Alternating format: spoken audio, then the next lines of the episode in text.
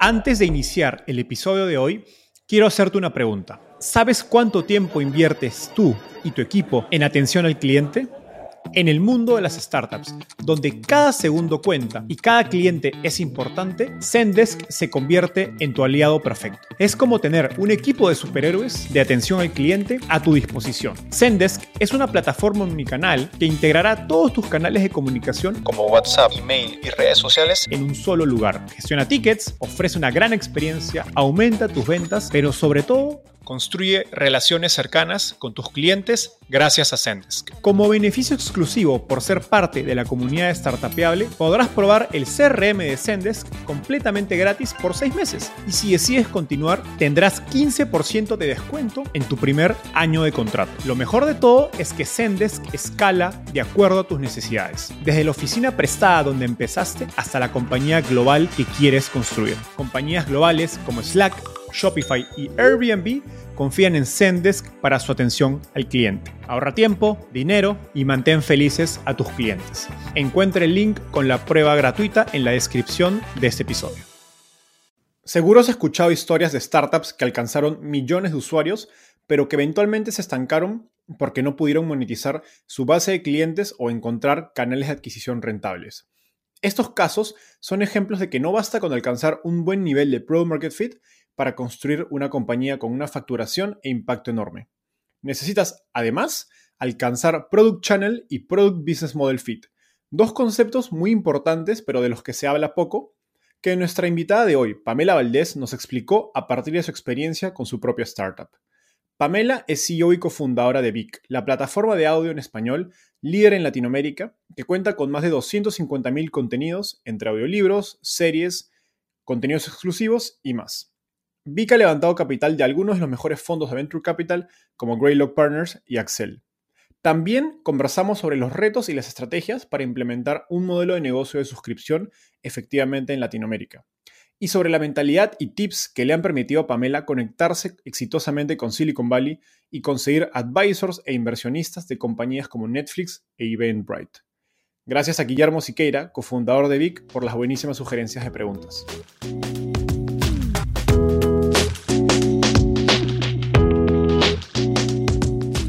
Hola, mi nombre es Enzo Cavalier y soy un convencido de que el emprendimiento en tecnología es una oportunidad histórica para resolver los problemas más urgentes de Latinoamérica. En este podcast conversamos con emprendedores e inversionistas de las startups más impactantes de nuestra región para descubrir cómo se idearon, escalaron y levantaron venture capital para solucionar problemas tan grandes como la educación, las finanzas y la salud. Recuerda visitar www www.startapeable.com, donde encontrarás todo un ecosistema de recursos para tu camino startup. Hola Pame, ¿qué tal? ¿Cómo estás? Bienvenida al podcast. Hola Enzo, muchas gracias por invitarme, es un honor estar aquí. No, encantado de tenerte. Pame, empecemos por la pregunta que siempre le hago a mis invitados, ¿cómo llegaste al fascinante mundo de las startups? Pues sin saber que existía el fascinante mundo de las startups, literalmente. Eh, yo como que siempre quise ser emprendedora. O sea, que siempre quería hacer cosas muy grandes. Eso era lo único que sabía, que quería hacer cosas grandes. Eh, pero siempre había tenido la espinita de emprender porque mi papá es emprendedor y me inspiraba mucho ver que mi papá podía estar eh, como que era dueño de su tiempo, lo cual es una mentira porque los emprendedores no somos dueños de nuestro tiempo tanto. Pero yo veía que él era dueño de su tiempo y me encantaba y siempre me había inspirado, como que siempre era una idea que tenía en mi cabeza que algún día iba a emprender y vi que empezó como un concurso en la universidad eh, que perdí y de hecho muy chistoso porque la persona que ganó el concurso, eh, que me ganó ese concurso hoy eh, es Luis, que es nuestro Head of Engineering. Y entonces yo perdí ese concurso, que ahí fue donde escuché por primera vez la palabra startup, me fui de intercambio a la Universidad de Texas en Austin y ahí fue cuando ya me enfrenté ahora sí de verdad al mundo de emprendimiento, porque acabé por azares del destino metiéndome a un taller de startups. Y ahí fue cuando ya entendí, ah, ok, así es como se construyen los productos. No es como que nada más construyes un producto y le haces marketing, sino que existe toda una metodología de estar continuamente construyendo cosas y eso es hacer una startup. Y así, así fue como llegué. Genial. Ahora, para quienes no estén familiarizados con Vic, cuéntanos brevemente qué es Vic ¿Qué la hace única o diferente contra otras plataformas de audio como Spotify o Audible, para los que han escuchado de Audible? Y si puedes darnos algunos números para entender su magnitud, sería genial. Claro.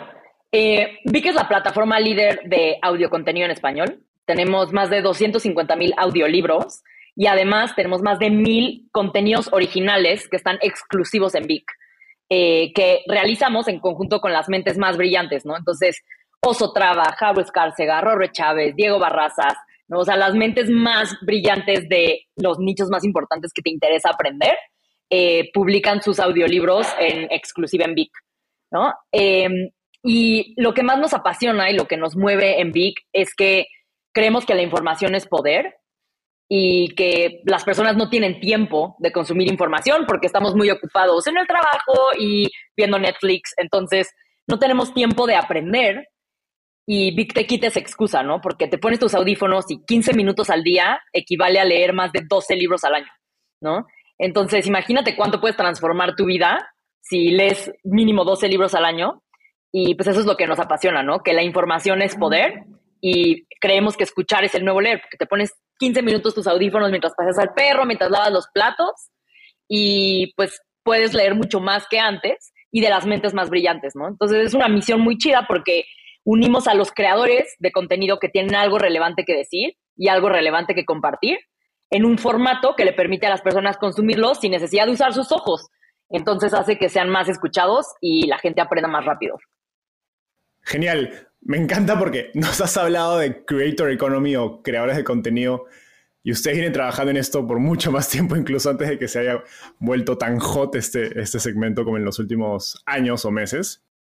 Y hace poco escuché una idea interesante de, un inversionista ángel y, creo que él decía que encontrar product market fit para un producto de consumer o de consumidor es mucho más difícil que para empresas. Porque una empresa te suele brindar más información, su presupuesto, gastos, eh, digamos, roles de trabajo, objetivos, y puedes de algún modo construir sobre eso. En cambio, el consumidor, pues es más difícil saber realmente qué quiere. ¿Cómo ha sido tu experiencia en, la etapa de validación de, digamos, de, la idea actual de Vic y qué dificultades encontraste en este proceso? Claro, la verdad es que creo que Product Market Fit es un... O sea, empecemos por definir Product Market Fit, ¿no? O sea, Product Market Fit es que tu producto hace fit con las necesidades del mercado, ¿no? Y eso es muy ambiguo, es como decir el amor de mi vida, ¿no? O sea, como que, ¿qué, es Product Market Fit? ¿Qué es el amor de tu vida, no?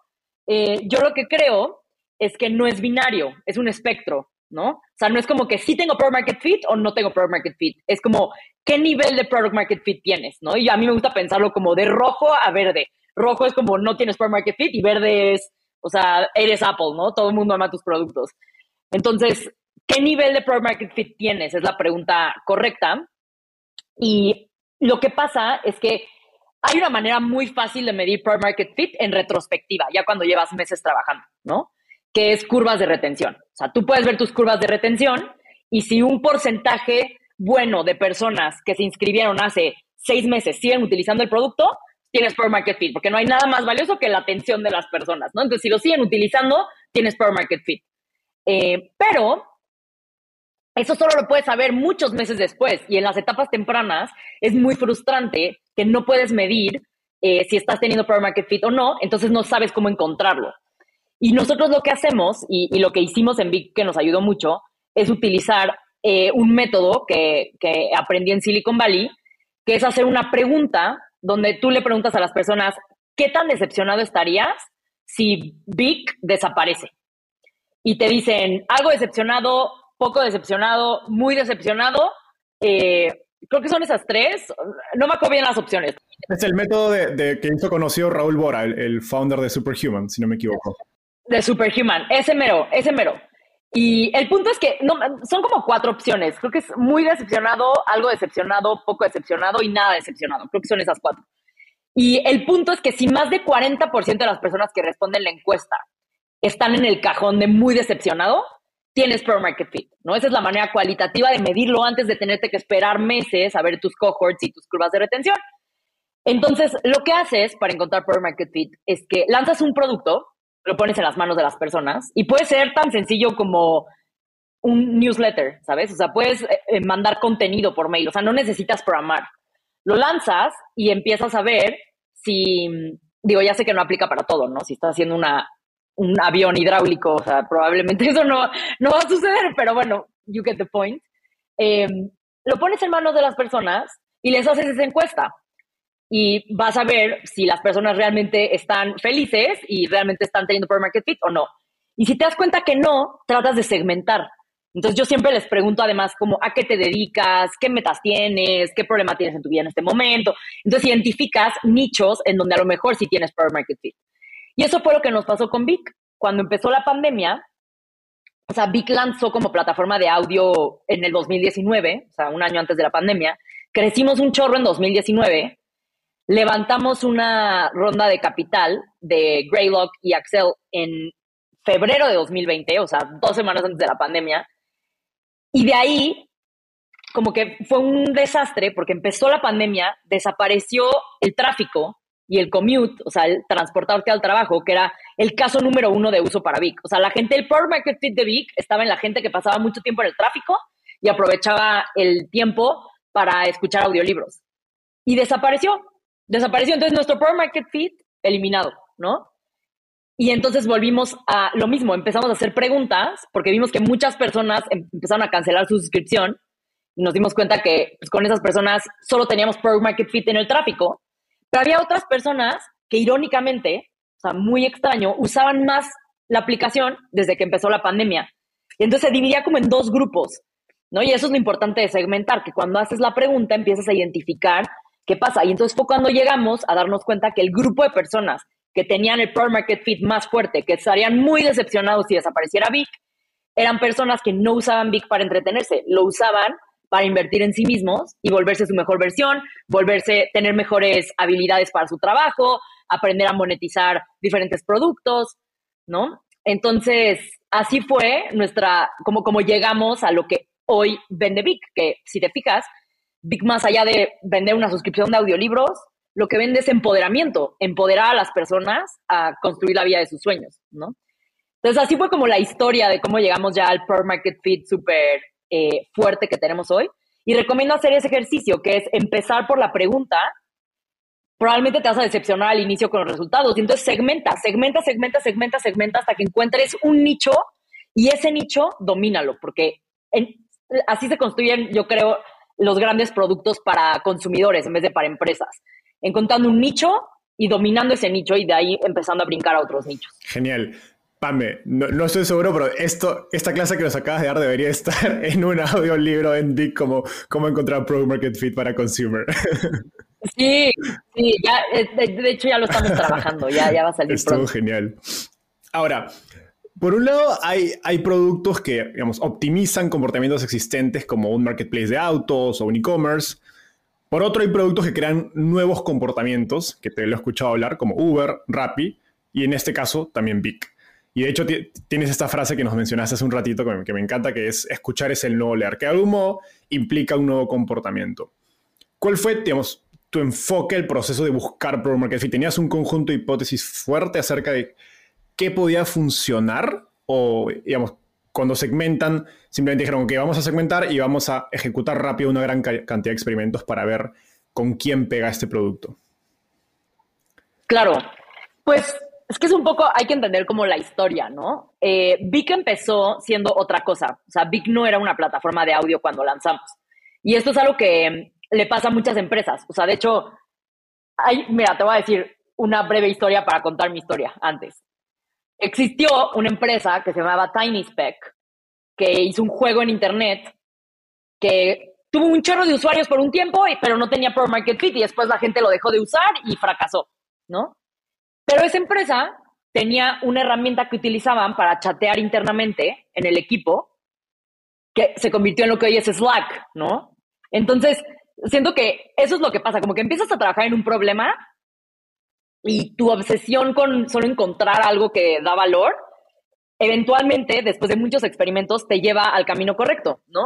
Y esto es muy común, eso le pasó a Vic. Vic empezó siendo otra cosa. Vic era una plataforma. O sea, yo desde siempre, así, la, la idea inicial siempre había sido crear algo como Netflix, pero para libros.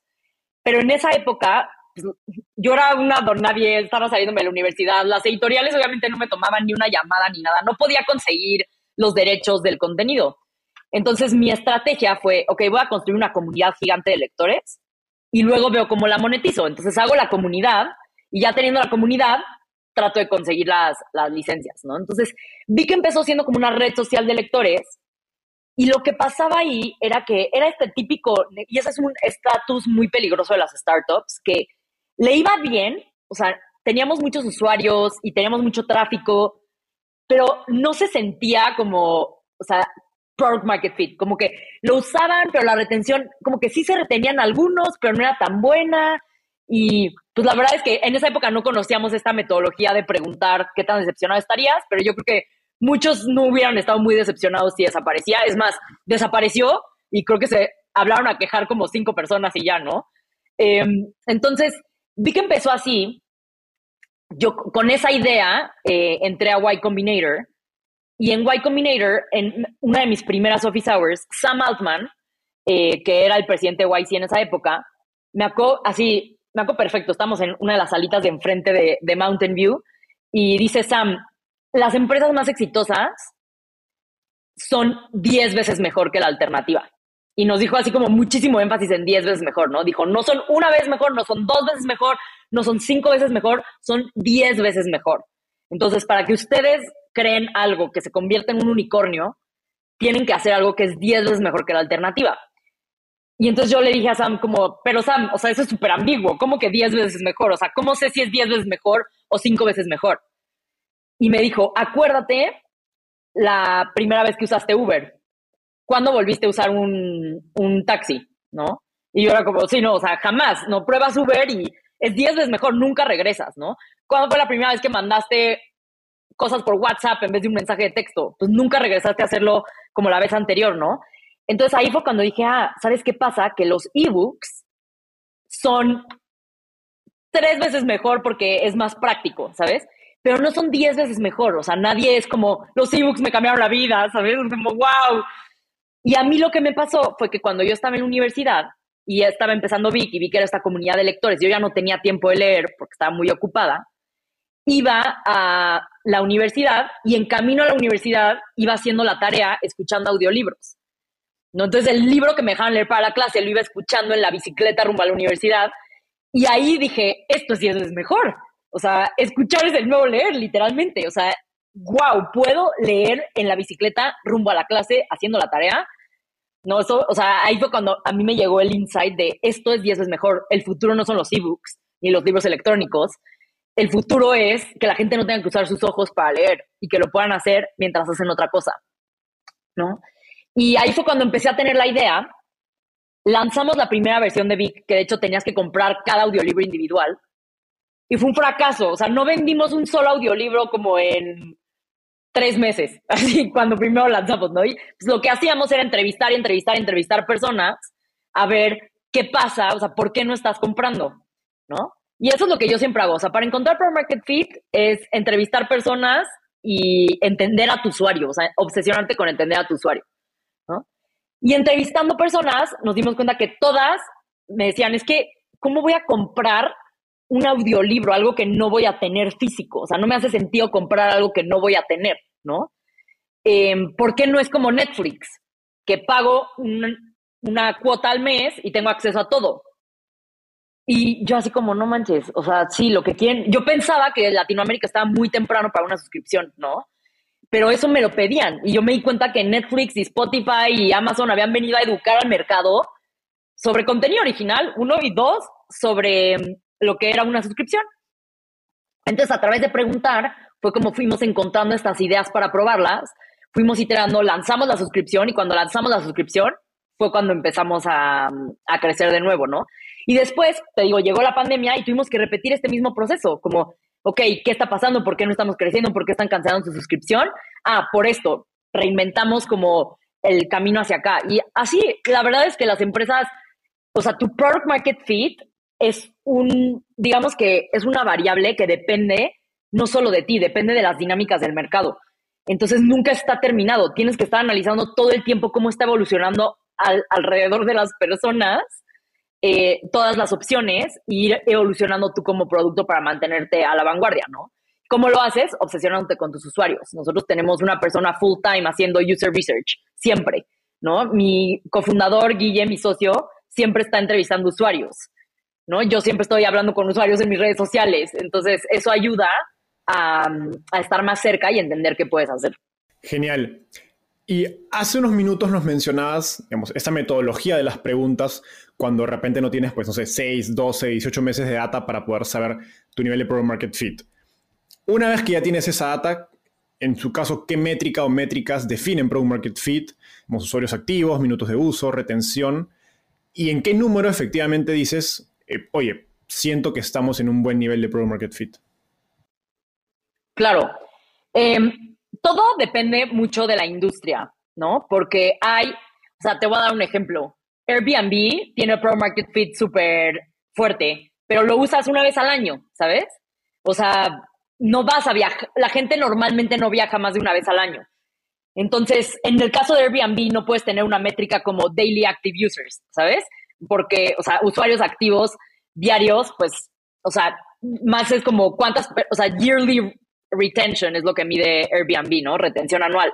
Entonces, hay que entender como la frecuencia de uso de tu tipo de producto para entender cuál es el, uso ideal y buscar un equivalente en el mundo real, ¿no? Entonces, por ejemplo, eh, esto lo aprendí de uno de mis mentores, Casey Winters, es el Head of Growth, fue el Head of Growth de Pinterest y ahora es el Chief Product Officer de Eventbrite.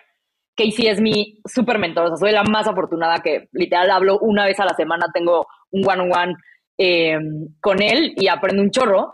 Y justo Casey me enseñó que tenía que buscar el análogo del mundo físico para mi producto. Entonces me dijo, que, por ejemplo, que Pinterest era equivalente a como ojear revistas, ¿no? Y que eso era algo que la gente hacía como mensual o semanalmente. Entonces empezaron a medir Pinterest más como monthly active users y retención mensual. Y poco a poco, conforme fueron creando nuevos casos de uso, se pasaron a semanal eh, y posiblemente ya hasta estén en diario, porque Pinterest ya tiene como muchos más casos de uso, ¿no? Em, lo mismo con Grubhub, él también fue de los primeros que estuve en Grubhub, que Grubhub era como la primera versión de lo que hoy son Rappi, Uber Eats y así. igual dijo, como si las personas pedían una vez o dos veces al mes comida a domicilio, ya era súper buena señal. encontrar ese análogo de la vida real, eh, creo que puede ser muy bueno. Eh, y yo la verdad lo que hago es, busco el análogo y le subo tantito de nivel, ¿no? Entonces yo sé que Vic es un caso de uso más semanal que diario, pero yo a mi equipo sí le digo, o sea, retémonos a ver más el porcentaje de uso diario y más es, es tu responsabilidad innovar en el producto para hacer que se utilice diario. Entonces, por ejemplo, lo que hizo Calm y algo que también hicimos en Vic es, ¿qué hacen las personas todos los días? Dormir, ¿no? Entonces, historias para dormir, por ejemplo, es un nuevo producto dentro de tu producto que hace que lo utilicen ahora diariamente en vez de semanalmente, ¿no? Entonces, así lo pienso yo, es como que de dónde parto y luego cómo, cómo lo voy haciendo que lo uses más seguido, porque entre más, o sea, el, mejor indicador es qué tan seguido me usan y qué tan necesario soy para, este, para eso. Te digo, depende mucho del segmento y el tipo de producto que estás tratando de desarrollar, pero yo así lo pienso. Entonces, algunas métricas, o sea, eso es un poco como contexto. Algunas métricas importantes, a mí me gusta ver retención eh, mensual y lo importante es, tú, tú haces una gráfica que te dice en el eje X el tiempo desde que la persona empezó a usar eh, tu producto y en el eje Y tienes el porcentaje de personas que siguen activas. Entonces es una curva que siempre va a ir hacia abajo, o sea, siempre empieza en 100% y baja. Siempre, todas, de todos los productos bajan.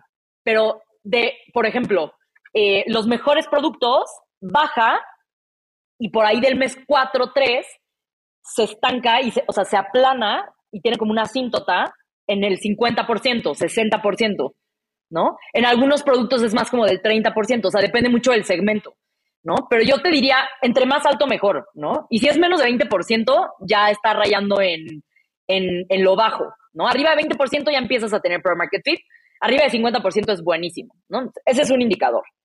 Y otro indicador es lo que en Silicon Valley llaman DAO over MAU, que es Daily Active Users over Monthly Active Users, ¿no? Que es número de usuarios que lo usan diario entre número de usuarios que lo usan cada mes. Eso te dice de todas las personas que usan tu producto cada mes, qué porcentaje lo usa diario. Y los mejores productos, o sea, te estoy hablando de Facebook, Spotify, tienen un daily active over monthly active mayor a 50%. O sea, que la mitad de las personas lo usan diario, ¿no? Entonces, esos son como algunos indicadores. Genial. Me encanta. De, hecho, mencionaste a Casey Winters, que coincidentemente ayer estaba escuchando una, entrevista que le hicieron en el podcast 20 eh, Minutes DC, muy, muy buena. Aprendí mucho acerca del rol de, Casey es un crack. growth, de una persona en growth en un equipo. Genial. Tengo entendido que Casey fue como de los pioneros de growth en, en Silicon Valley. Es irreal Casey, o sea, es una persona que, hijo, para mí es aspiración total, porque sabe tanto de tantos temas y tiene tantos frameworks y modelos mentales que, o sea, siempre que voy con un problema que yo me estoy ahogando en un vaso de agua, en 10 minutos encontramos una solución. Es, para mí es, o sea, es súper aspiracional Casey. Para mí es, la verdad, de las personas más admirables que conozco. Y a mí justo algo que me frustra es que el contenido de Casey no está en español. Entonces justo estoy trabajando con él para traer todos sus ensayos y sus entrevistas al español porque le digo, o sea, este contenido es o sea, le cambió la vida a Vic, ¿no? Entonces, digo, ya trajimos, lo entrevistamos para una serie que hicimos en Vic, que se llama Creciendo Empresas al estilo Silicon Valley, que la pueden escuchar en Vic, y justo el primer episodio, o sea, literalmente una persona dobla la voz de Casey y habla en español, como si Casey hablara español, para que la gente en español pueda consumir su conocimiento, ¿no? Porque es increíble. Genial. De hecho, más adelante te voy a preguntar acerca de cómo has conseguido advisors tan fuertes como, como, como Casey.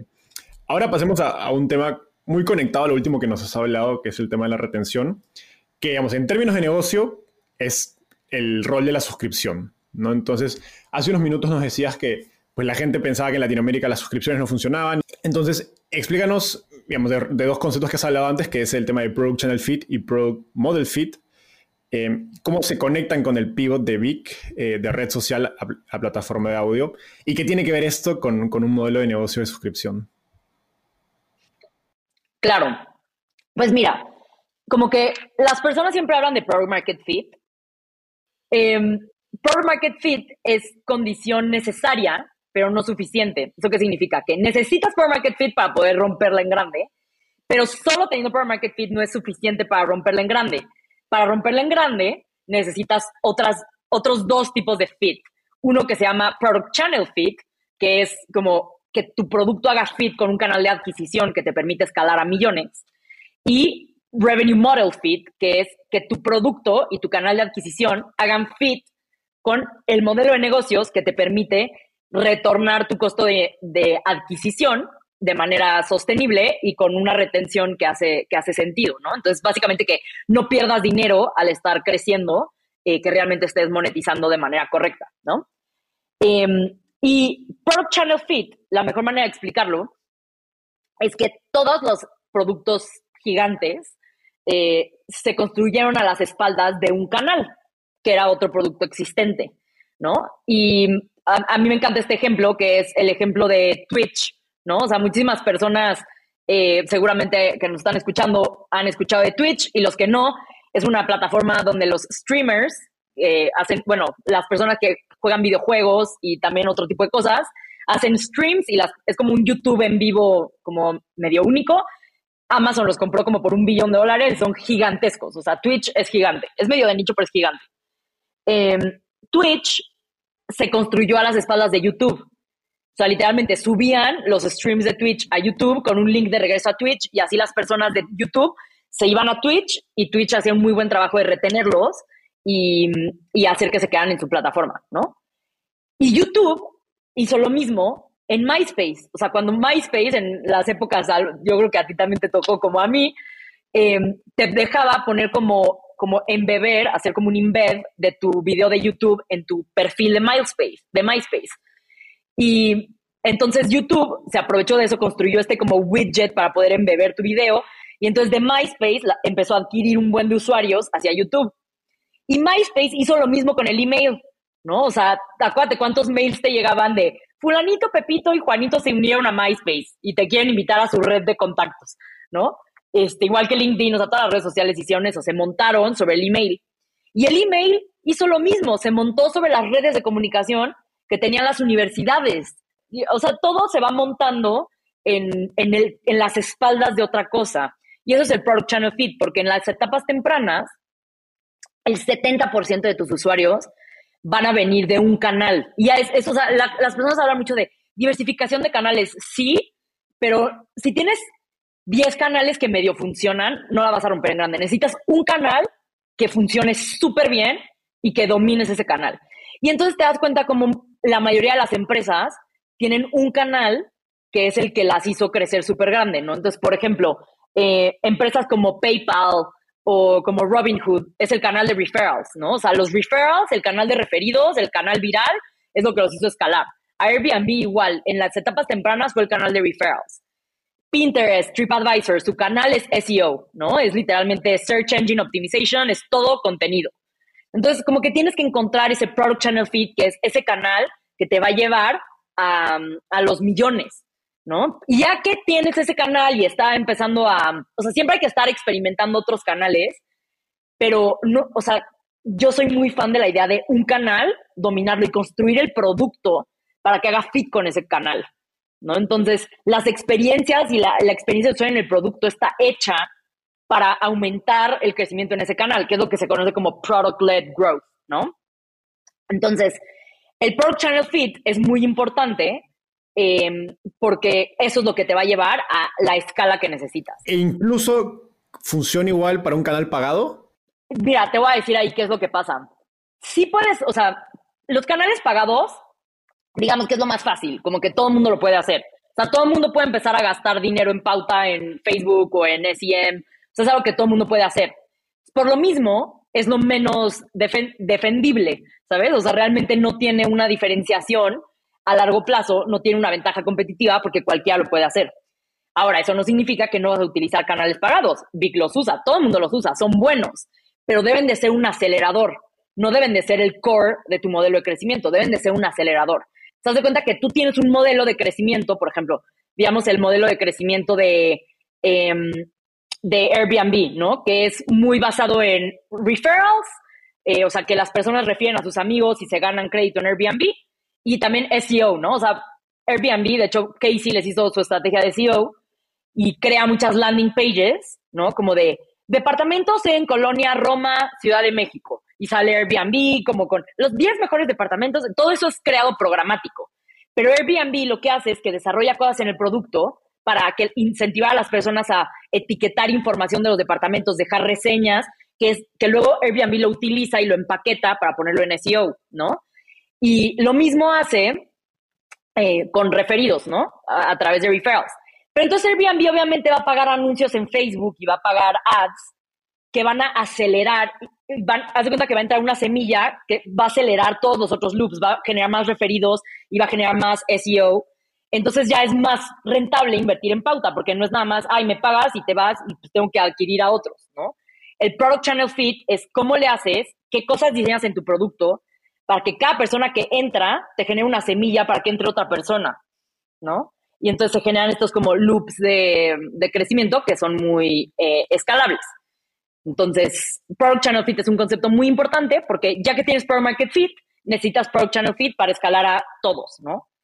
Pero también necesitas Revenue Model Fit, que es, necesitas cobrar de manera sostenible, porque si no cobras, pues tu empresa, o sea, tienes que hacer dinero como empresa. Las empresas están hechas para hacer dinero, ¿no? O para ser compradas, pero la verdad es que ya cada vez es más raro que compren a una empresa que no hace dinero. O sea, es cada vez más extraño, ¿no? Entonces tienes que encontrar cuál es la manera en la que vas a poder monetizar a tu audiencia a un grado de monetización que dado tu nivel de retención o tu nivel de Pro Market Fit, te permite seguir adquiriendo a, a escala, ¿no? Cubriendo tus costos de adquisición. Y ahí fue donde nosotros nos dimos cuenta que las personas convertían y se retenían más a través del modelo de suscripción. Y por eso fue que decidimos lanzarlo. Y al principio perdíamos muchísimo dinero porque lo lanzamos y a nosotros las editoriales nos cobraban cada libro individual. Las personas me pagaban un precio de la suscripción y se consumían todos los audiolibros y yo tenía que pagar cada uno. Entonces, era una perdedera de dinero brutal. Pero justo nosotros lo que vimos es, ok, empecemos a mostrar un poco de tracción, para eso levantamos Venture Capital, vamos a subsidiar un poco las pérdidas un tiempo. Y tal cual, lo que pensamos sucedió. Las editoriales vieron que sus ingresos crecían 400% en un año en Vic, Se empezaron a acercar a decirnos, oye, ¿cómo, wow, o sea, qué estás haciendo? Y les dije, mira, solo el 10% de mis usuarios están accediendo a tu contenido porque es muy caro. O sea, yo no, no, no se lo puedo enseñar a todos porque pierdo dinero. Y entonces ya negocié y conseguí mejores eh, términos con las editoriales y ya ahora puedo, o sea, tengo todo el catálogo para todo el mundo y cobramos, de, como tenemos un revenue model fit mucho mejor y ya pues hacemos dinero con cada persona, ¿no? Eh, pero pues es lo mismo que con Market Fit, es tener un objetivo claro y ir iterando, hacer experimentos y ir iterando hasta que le pegas con, con qué funciona. Genial. Ahora, Pame, he conocido varias startups latinoamericanas con modelos de suscripción, digamos, de consumidor o B2C, que escalan, pero rápidamente suelen tocar un techo, ¿no? De repente el número que he visto ha sido alrededor de un millón de ingresos anualizados. Em, y en estos casos, pues el CAC se incrementaba muy, muy rápido, la retención mensual no era, no era increíble. Y por eso he escuchado a muchos inversionistas decir, oye, suscripción B2C en Latinoamérica, la verdad todavía no funciona, no está validado. Em, incluso si ves los unicornios, pues no hay ninguno que sea de suscripción todavía en, Latinoamérica. Entonces, en este contexto, ¿cómo explicas el éxito de, de ¿no? ¿Qué crees que estrategias, qué estrategias han sido como clave para retener y hacer que sus usuarios sigan consumiendo tu suscripción más allá de probarla una vez? Claro, pues mira, es que yo creo que los modelos de suscripción en la TAM no habían funcionado en el pasado porque requiere cierto conocimiento específico hacerlos funcionar.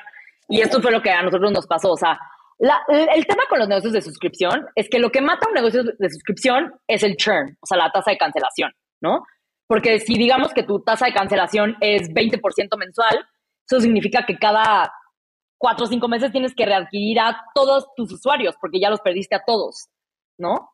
Em, ¿Y qué es lo que pasa? Que en Latinoamérica, gran parte del churn o de la tasa de cancelación en los modelos de suscripción es churn involuntario. ¿Qué significa esto?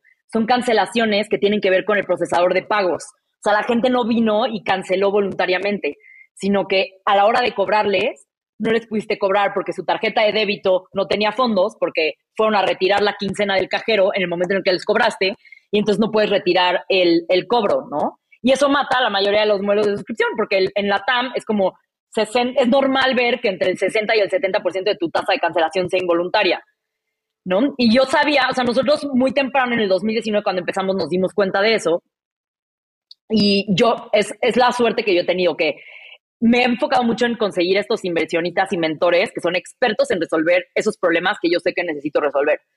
Entonces yo fui y conseguí a un señor que se llama Luis Vargas, que él fue director de pagos, de un equipo de pagos para Netflix y veía todo el tema de churn involuntario para la TAM en Netflix, ¿no? Y entonces conecté con Luis, que además es mexicano y habla español, entonces le encantó el producto, invirtió, eh, de hecho, o sea, es de nuestros inversionistas más grandes eh, en Vic, o sea, le metió como bastante eh, capital a la empresa y empezó a ayudar a mi equipo. Y entonces trabaja con mi equipo y les enseña técnicas de cómo hacer chaining y diferentes estrategias para poder saber en qué momento cobrar y cómo, cómo aumentar tus probabilidades de cobro. Y lo que pasa es que ahí es donde entran los network effects, ¿no? Conforme va creciendo tu producto y vas teniendo más usuarios, cada vez, o sea, cuando tienes efectos de red, cada vez te vuelves más eficiente. Y lo que pasa con el tema de pagos es que entre más usuarios tienes, tu portafolio de pagos es más probable que les puedas cobrar porque sabes optimizar mejor con más datos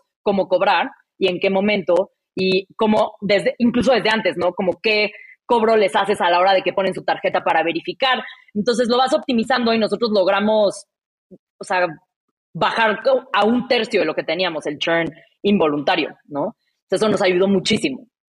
Entonces, eso fue una de las cosas que creo que pasa mucho, es que la gente no se da cuenta de cuánto porcentaje de, de, la tasa de cancelación es involuntario. Y la verdad es que necesitas product managers y programadores para solucionar ese problema. Ese es un problema que no hay como, sea, no es como, ah, quiero lanzar un e-commerce Shopify, ¿sabes? No, o sea, realmente no hay algo que esté solucionando este tema de pagos recurrentes bien hecho para la TAM aún, ¿no? Entonces toca construirlo y pues eso es caro, ¿no? Eh, entonces yo diría que esa es una, una de las cosas que afectan, pero una vez lo, lo logras solucionar, el monthly recurring revenue es hermoso, porque, o sea, ya que tienes una buena retención, o sea, yo me despierto el primero del mes y yo sé qué porcentaje de los ingresos van a continuar este mes, con 99% de seguridad, ¿no?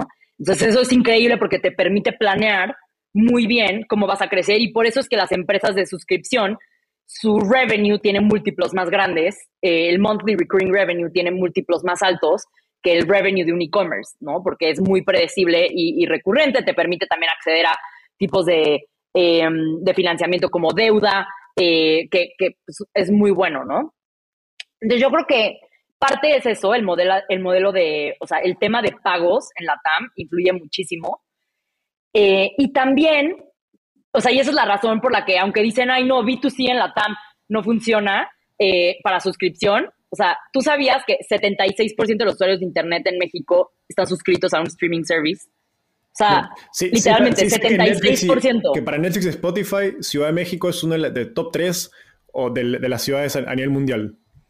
Y, o sea, y toda la TAM en general es muy bueno para, para, esas empresas. literal, o sea, solo en México como país, 76% de los usuarios de Internet pagan por un servicio de streaming.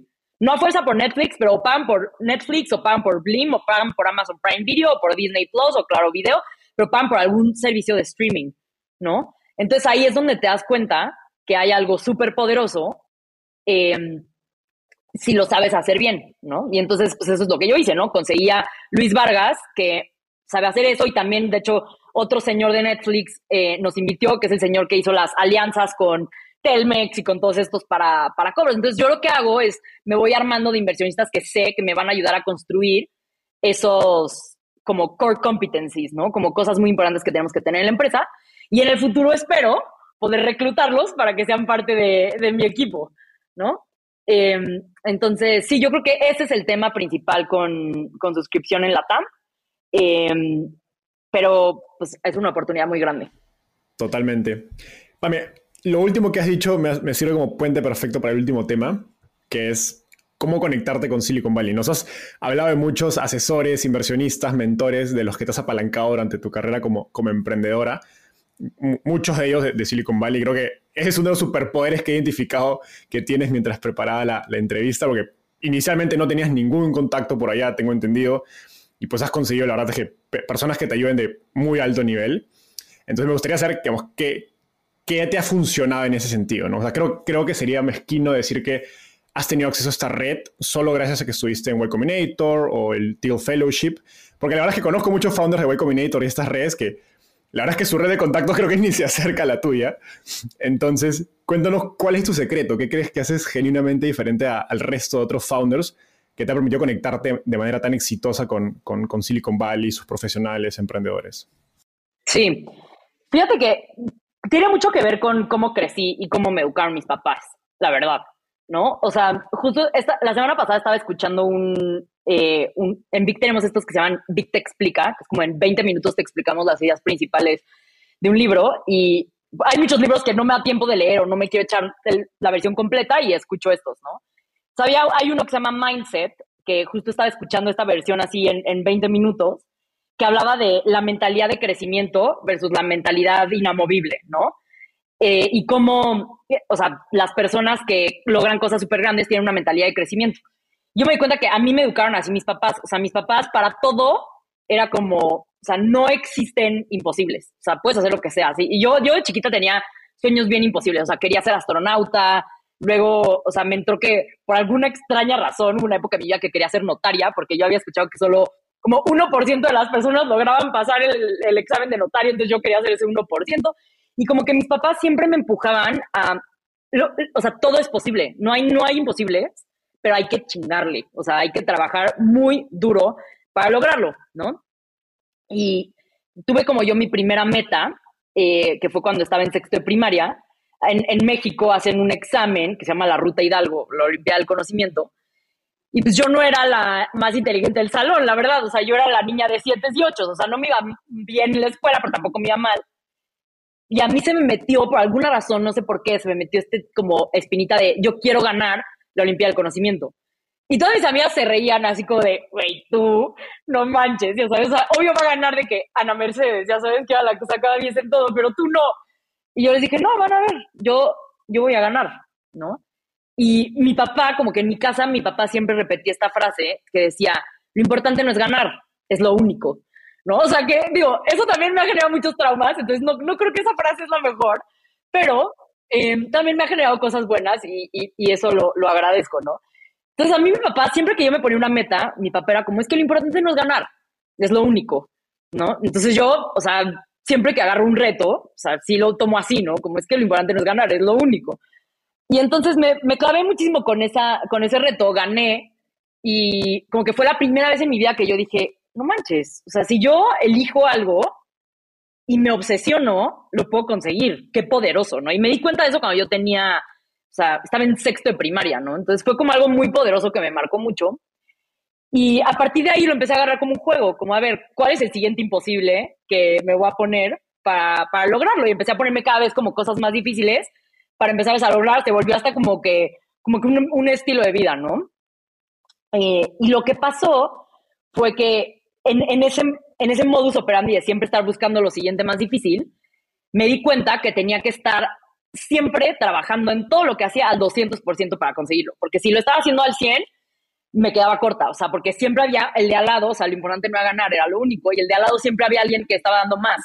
Entonces había que, o sea, dar hasta lo imposible, ¿no?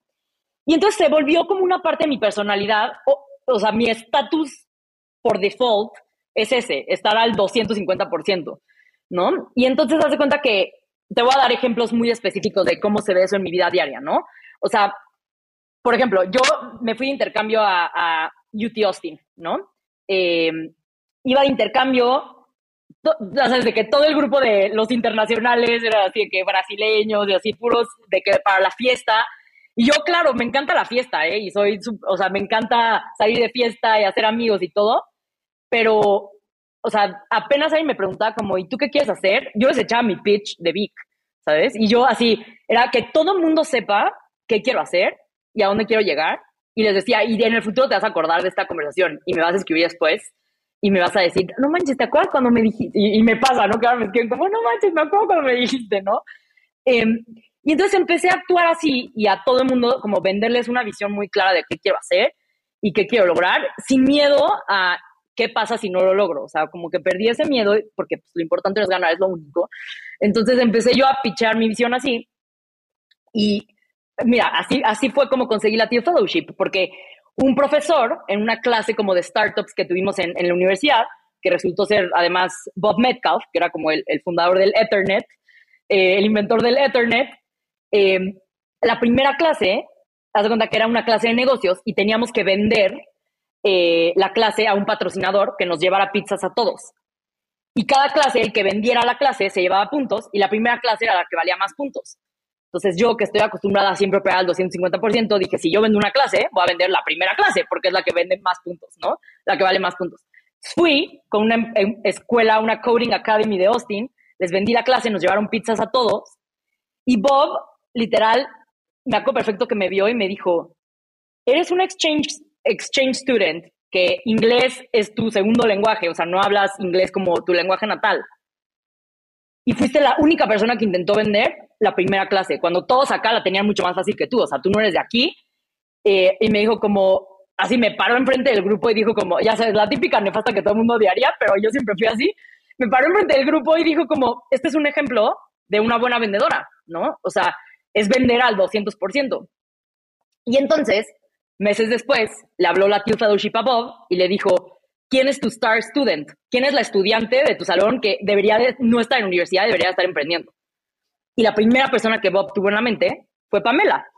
Y entonces eso es lo que yo hago, o sea, cada que conozco a alguien, o sea, es always be selling, ¿sabes? O sea, siempre estarles, y no es, y, y, no puedes vender algo falso, tienes que ser auténtico, ¿no? Entonces, por eso, o sea, te tienes que convertir en esa persona, no lo puedes forzar. Porque si lo forzas, al contrario, les vas a caer gordo y no, o sea, it's not gonna work, ¿no? Entonces yo realmente, auténticamente me apasiono por las cosas y se las comunico a los cuatro vientos, a todo el mundo, que todo el mundo sepa qué quiero hacer y qué quiero lograr y cuál es mi visión. Y entonces la gente me tiene aquí top of mind y es más, es más fácil para mí conseguir ayuda y conseguir relaciones. Y entonces así, de la Team Fellowship, lo mismo hice para entrar a YC. Y así, repetí el mismo patrón. Y en YC, o sea, por ejemplo, a mí me tocó en Y Combinator que mi batchmate, o sea, estaba en mi mismo batch, fue Parker Conrad, el fundador de Rippling, que antes fue el fundador de Cenefits, ¿no? Cenefits fue una empresa que valió como 7 billones de dólares, creo, y él lo corrieron de CEO, se salió, hizo una versión mejorada de Cenefits y ahora vale más que Cenefits, ¿no? Es un crack. Y en ese segundo intento, él estuvo en mi batch de YC.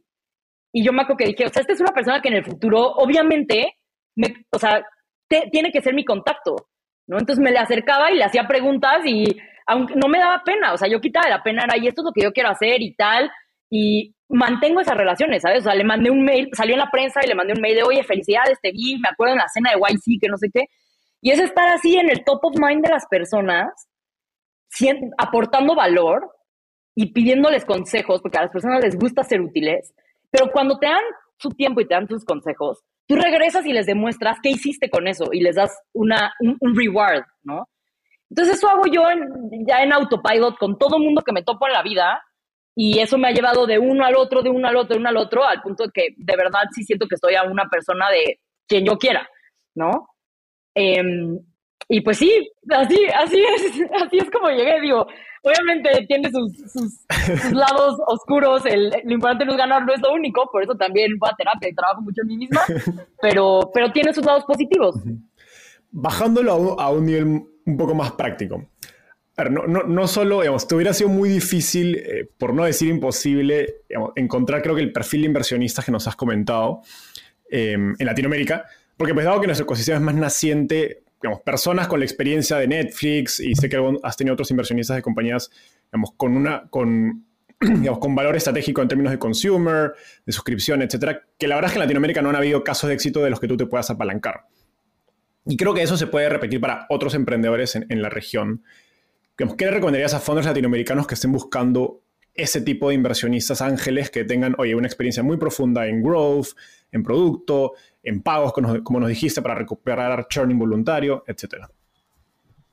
Yo les diría que muchas veces creen que necesito tener al fundador de Rappi como inversionista, ¿sabes?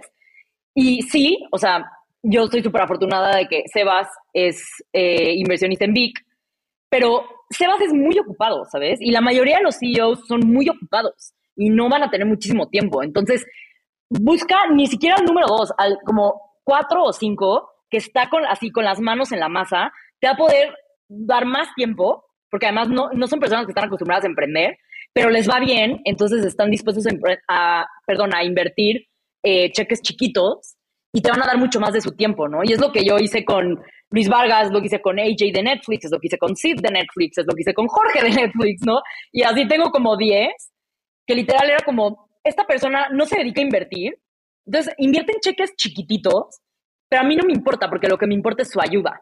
Y yo les mando un WhatsApp a las 8 de la noche y me van a contestar y vamos a discutir una idea por WhatsApp, ¿no? Entonces yo te diría, o sea, ¿cuál es la empresa que es la más exitosa haciendo esta habilidad específica que tú tienes que desarrollar. Y busca a la persona como más cercana a que tenga las manos en la masa, que pueda ser útil. Pídele una llamada como ayuda. O sea, yo literalmente les escribo por LinkedIn primero y lo importante es cómo te acercas a pedir ayuda, ¿no? A mí hay muchas personas que me escriben, hola Pamela, ¿cómo estás? Pues no voy a contestar porque no, no tengo tiempo, la verdad. O sea, me llegan siempre tengo como 100 mensajes sin abrir en, mi Instagram, ¿no? Entonces esos mensajes que solo dicen como, hola, ¿cómo estás? No los contesto.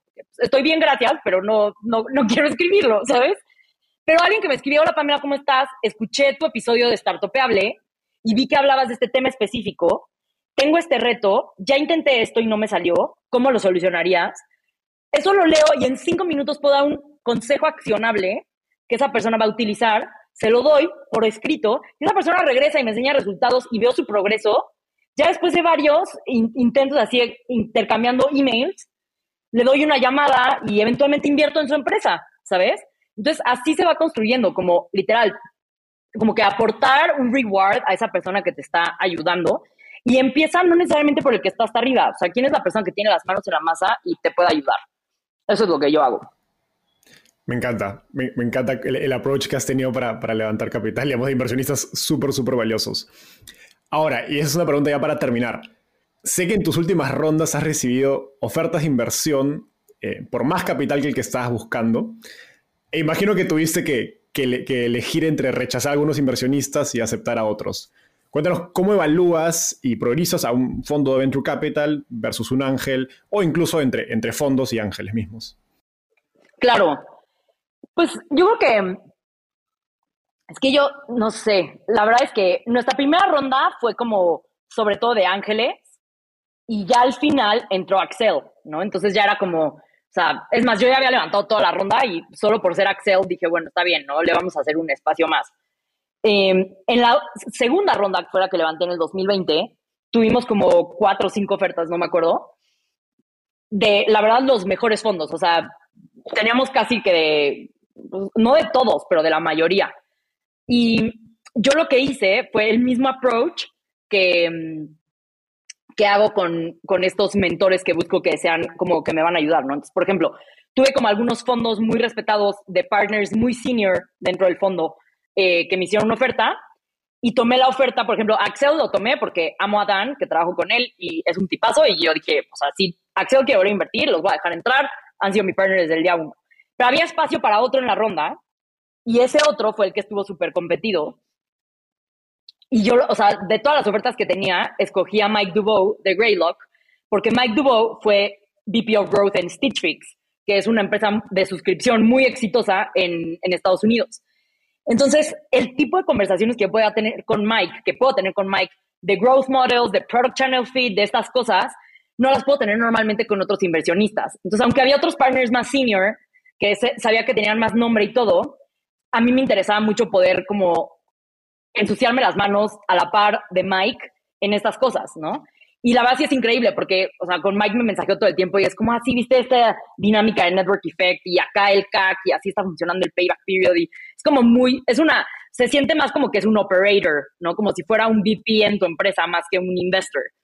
Entonces, yo eso elegí, pero es muy context dependent. O sea, hay veces donde sí va a depender mucho más de el seniority del partner y del signal. O sea, la verdad es que en, fundraising no hay como una estrategia. La verdad es que hay, o sea, hay ciertas estrategias que puedes aplicar, pero es muy, eh, depende mucho del contexto. Yo sabía que crecer y crecer a escala era algo muy importante que teníamos que hacer. Em, y por eso elegí a Mike Dubow, ¿no? Y digo, Greylock también era uno de los top tier funds, entonces, o sea, no era como, o sea, la única diferencia era que el otro fondo, o bueno, los otros fondos tenían partners más senior, ¿no? Que llevaban más tiempo siendo partners que, que Mike. Em, y yo lo que creo es, o sea, esto a mí me lo dijeron en, en YC y, y sí creo que es verdad, que es, en el mejor de los casos los inversionistas te dan dinero. Y ya, ¿sabes? O sea, en el mejor de los casos te dan dinero y no hay smart money, ¿sabes? Porque la verdad es que para mí el smart money son estos inversionistas operators. ellos son los que te van a ayudar en realidad y te van a decir que sí, facilísimo, metiendo un cheque de 5 mil dólares, de 10 mil dólares, ¿sabes? Que no te va a cambiar la vida el cheque, pero te va a cambiar la vida el expertise de la persona, ¿no? Y es lo que yo hago muchas veces cuando invierto como pequeña ángel inversionista, o sea, yo invierto cheques chiquititos, pero la gente me deja participar en sus rondas con cheques chiquititos por todo lo que aporto como operator, no, no por el dinero, ¿sabes? Em, entonces, yo creo que la estrategia debe ser el smart money, obténlo de las personas que no se dedican a invertir porque van a tener más tiempo para ti. Yo creo. Eh, a nivel personal, ¿no? O sea, no, quiero generalizar, pero eso es lo que yo creo. y fuera, o sea, consigue fondos que tengan buena reputación. Si estás en una posición de elegir, elige el que creas que tiene experiencia más relevante a tu empresa. Pero la realidad es que la mayoría de las veces no estás en una posición de elegir. Entonces, más bien, o sea, solo elige que no sean unas lacras, ¿sabes? O sea, que no sea un fondo que tiene súper mala reputación o antecedentes de acoso o cosas así, ¿no? Eh, o sea, elige a alguien que realmente em, tenga buena reputación, que te pueda aportar y que se acerque lo más posible a tu, a tu, a tu giro. Pero la verdad es que la mayor parte de la ayuda, en mi experiencia personal, salvo el caso de Mike, que es muy específico, es muy raro encontrar un investor como Mike en un fondo. La mayoría son más como venture capitalists que llevan mucho tiempo invirtiendo más que operando. Em, la ayuda yo la busco más de cheques más pequeños. Buenísimo, me encanta ese framework y de hecho últimamente he empezado a ver eh, más rondas donde entran más fondos con cheques más pequeños, opcionales. y siempre me hace pensar, oye, realmente es una buena estrategia porque si un fondo te pone un, pequeño, un, ticket muy pequeño, quizás no te va a ayudar tanto como si te pusiera un ticket grande y quizás es mejor utilizar esos tickets pequeños para personas del perfil operador que mencionas que Totalmente. tienen mucho más tiempo y experiencia para, para aportarte, darte una llamada semanal, una llamada al mes, etc. Pame, la verdad es que nos podríamos pasar horas hablando de ese tema. Hasta increíble entrevista. Llegamos al segmento final, que es una ronda de tweets. Básicamente te voy a hacer una pregunta y me tienes que responder en lo que te toma escribir un tweet, es decir, menos de un minuto. ¿Estás lista? Sí. Estoy viajando de San Francisco a Ciudad de México. ¿Qué libro debería leer o escuchar y por qué? Haz lo que importa de Oso Traba. Porque mm, estoy asumiendo que si vienes de San Francisco, eres una persona que te interesa el ambiente tech y el mundo tech y startups. Y Oso creo que, o sea, su libro no habla de tech y startups, pero habla muy bien como de cómo hacer meaningful shit. Entonces, a la, versión mexicana. Entonces, creo que es una muy buena mezcla de ambas culturas. Genial, me, me encanta la combinación. ¿Qué te gustaría cambiar del mundo de las startups en Latinoamérica? Que las personas valoraran más el equity. O sea, que las personas se den cuenta que su salario es para los gastos, pero lo que los, les va a dar un outcome exponencial y cambiar la vida es las acciones de una empresa. No, no significa que eso te deben usar las empresas para negociarte menos salario, no, te deben de pagar bien, pero hay gente que no valora que el equity realmente te puede cambiar la vida. Y yo he visto como amigos míos y personas cercanas les cambia la vida y pues debe haber más historias de éxito así. Totalmente de acuerdo. Creo que va a empezar a pasar más a medida que el ecosistema siga avanzando y haya más casos de, éxito. Finalmente, ¿quién es un emprendedor o emprendedor en Latinoamérica al que crees que debería entrevistar y por qué? A Poncho de los Ríos de Nowports. Se me hace que es un crack. O sea, de hecho, le acaban de dar la TU Fellowship también. Tiene 22, acaba de levantar 60 millones. Es un crack. 100% a Poncho. De, hecho, ya lo, ya lo entrevistamos y estuve con Poncho ah, hace, un par de meses en Monterrey y sí, la verdad es que es un fuera de serie. Un crack, un crack. Pame, un gustazo conversar contigo, en verdad, gracias por estar aquí. Pueden seguir a Pame en Twitter como arroba PameVLS. Y bueno, pues obviamente no dejen de descargar Dick, que en verdad yo lo he estado usando esta semana y me ha encantado. Así que nos vemos, Pame. Un gusto. Bye. Vientos. Mil gracias.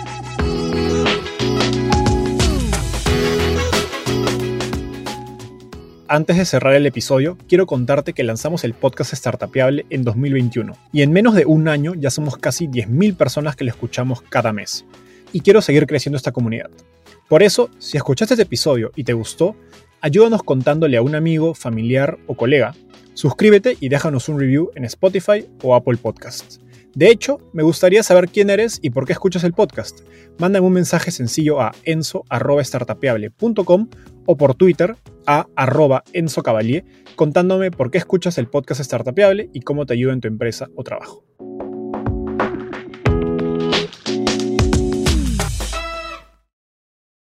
Este es un podcast producido por Explora.